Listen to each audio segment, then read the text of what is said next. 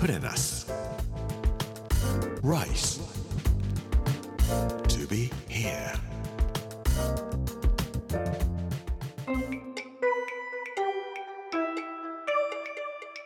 こんにちは作家の山口洋二ですこの時間はプレナス Rise to be here というタイトルで毎回食を通して各地に伝わる日本の文化を紐解いていきます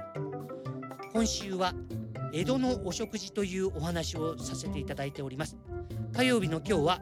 本当の美味しさを求めてというテーマでお話をしたいと思います Put in us. Rice to be here.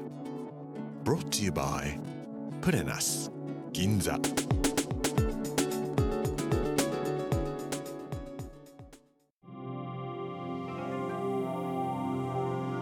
元禄時代というのは今でも元禄と書いて江戸の華やかな文化をほんのり感じられるような感じがしてお料理屋さんなんかにも元禄なんとかとかいうのがあったりしますね。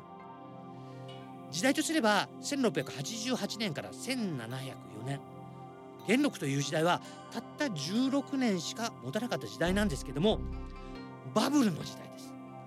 わあ近いところから言えば1986年から1991年日本もものすごいバブルの時代がありました。あの時のことを思い浮かべられれば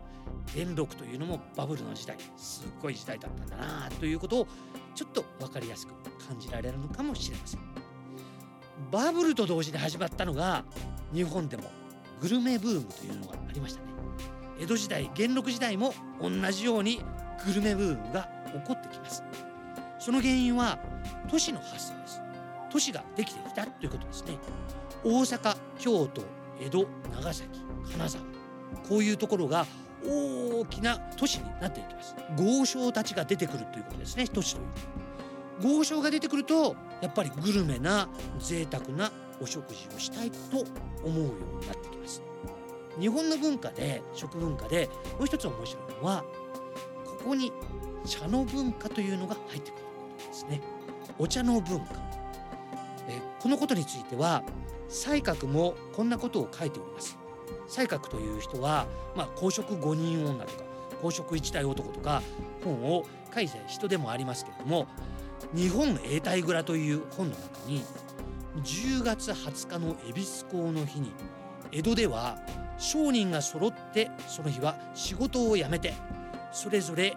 分層に魚や鳥などを料理して一家みんな集まって酒を酌み交わす、まあ、こんなことを言ってるんですけどもこの時に出された鯛こういうのが一尺二寸まあ30センチぐらいですけども1両。1匹の鯛30センチの鯛が15万円だったとかですね。それから西閣の村山陽には伊勢海老というのが初めてお料理として登場します。それまでも食べてたとは思います。もちろん食べてたとは思いますけどもそれでも伊勢海老というのは春のもみじ。伊勢海老を食べるのは贅沢ではない。これを食べると長生きができるんだって言って豪商の人たちが食べ始めるんですね。でも必ずお茶を飲んでご飯を食べるというようなことをしております。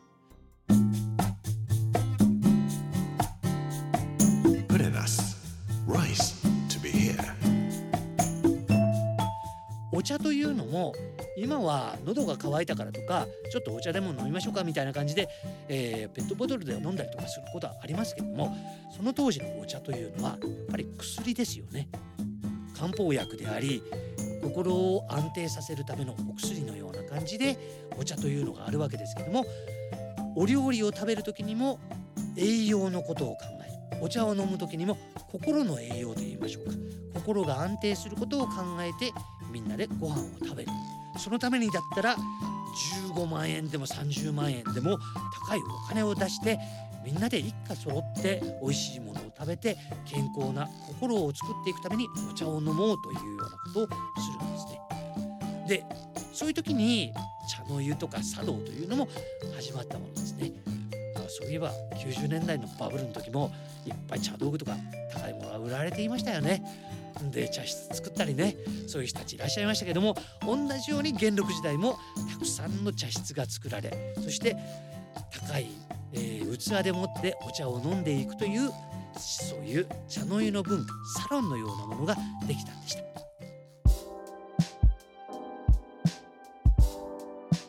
茶の湯にも2つの方法がありました。一つは千利休千の宗丹というふうにずっとつながってくるわび茶の世界です。こちらの方はわび茶というほどですから人間が錆びていくところわびじっくり枯れていく方を狙っていくんであんまり贅沢なことはいたしません。それに対して古田織部ですね。織部から小堀遠州というふうにつながっていくお茶の道があります。こちらの方は大名茶というふうに言われます。まあ、大名の人たちがお茶を飲む方式なんですけどもこちらが贅沢なんですね、えー、贅沢なものを飲んで食べる。珍しいものがあったらそれを持ってこいみたいな感じでもうたくさん贅沢をやっていく。後になってくるとずずっとわび茶の方へ茶の湯の方は世界は、えー、流れていくんですけどもバブルだった時代元禄時代というのはそうやって季節ごとに美味しいものを食べていく。お料理というものはこういうふうにして作るんだよっていうことが決められていった時代。大名茶の方から出てきたものが我々が現代でもいただく和食の文化の一つなんです。それはま日本食和食食べに行かれるとすぐに分かりますけれども発寸物焼き物和え物刺身それからナマス吸い物魚ねデザートまで含めて8つになりますけども順番順番にコース料理として日本食も和食も出てきますね。このコース料理ができたのが元禄時代なんです。それからずっと我々はそれを継承して和食というものを継承している、